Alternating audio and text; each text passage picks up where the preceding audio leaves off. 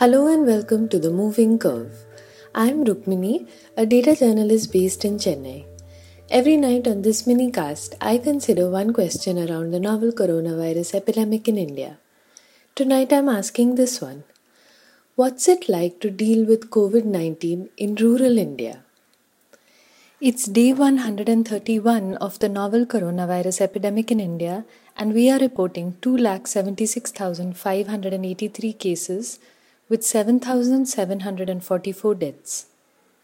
Last night was the first part of my conversation with the legendary Dr. S.P. Kalantri, medical superintendent at Kasturba Hospital and professor of medicine for over 30 years at the Mahatma Gandhi Institute of Medical Sciences in Wardha. Wardha is in eastern Maharashtra's deprived and rural region of Vidarbha. The first thing I wanted to ask him was what it was like logistically and administratively to run a major hospital right now. Ever since we started you know, fighting with uh, this COVID 19 outbreak, and it has almost been two months now, right. uh, so it created a lot of challenges and practical difficulties in running the hospital and ensuring that we offer uh, high quality care to our rural communities. Okay. So as soon as the uh, outbreak started, now there was fear and panic and uncertainty all over, and because nobody had any idea what this virus is, how to do diagnostic testing for this virus, how to isolate patients in the hospital, how to treat them, how to protect the healthcare workers with good quality PPEs, uh, the shortage of masks and PPEs in the hospital, and in general, how to address the fears and panic, which was quite common in the all healthcare workers.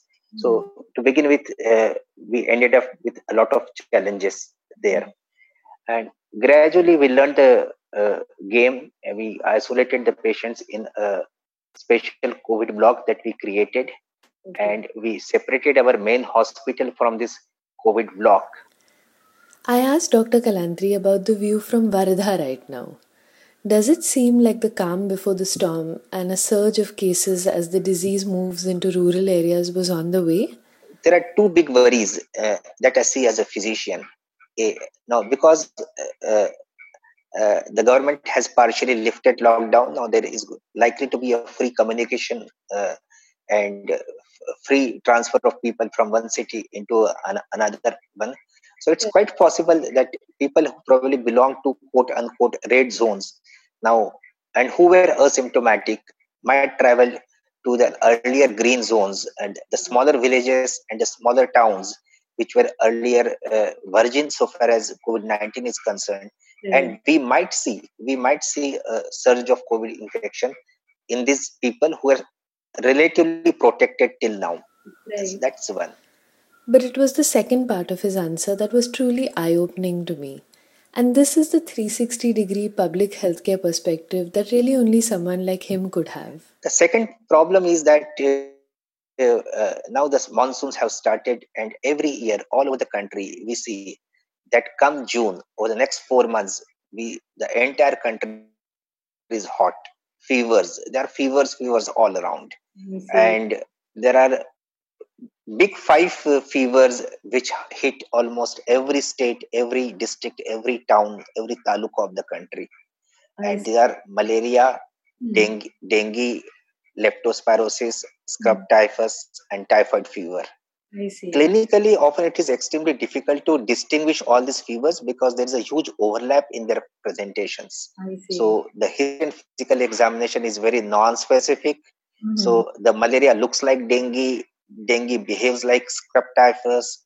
Scrub typhus changes its colors and takes the form of, uh, say, uh, leptospirosis and so on.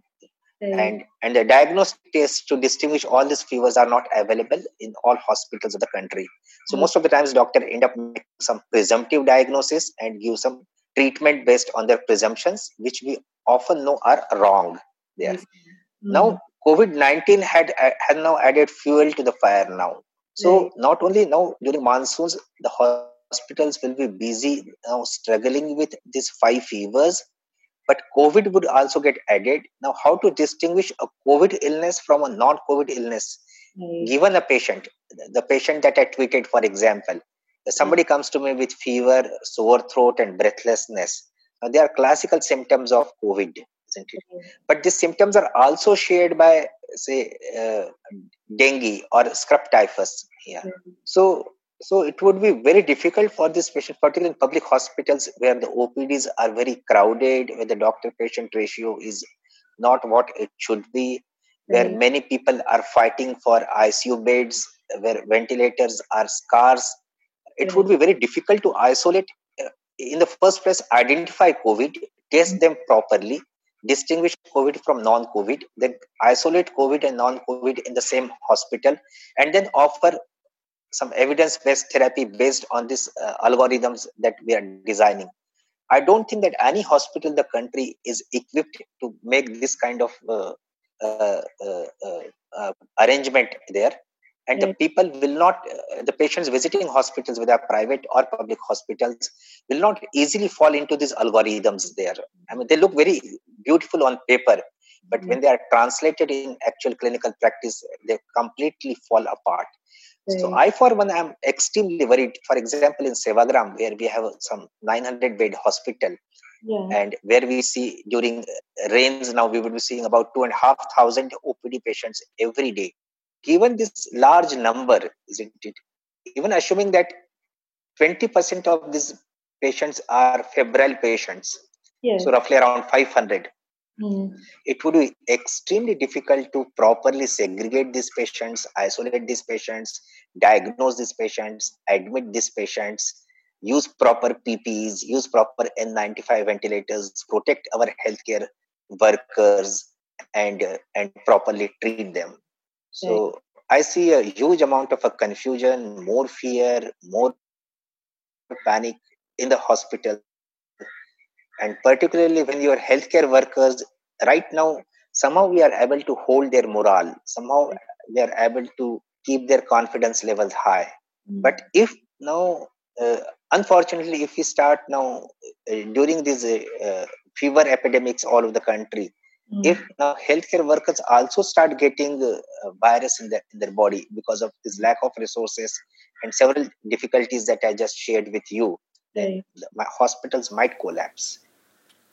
Most big cities are already struggling to test people for COVID 19 if they show fever and other symptoms. When the rains hit and fevers rise, the scenario that Dr. Kalantri describes is going to be very real and very worrying.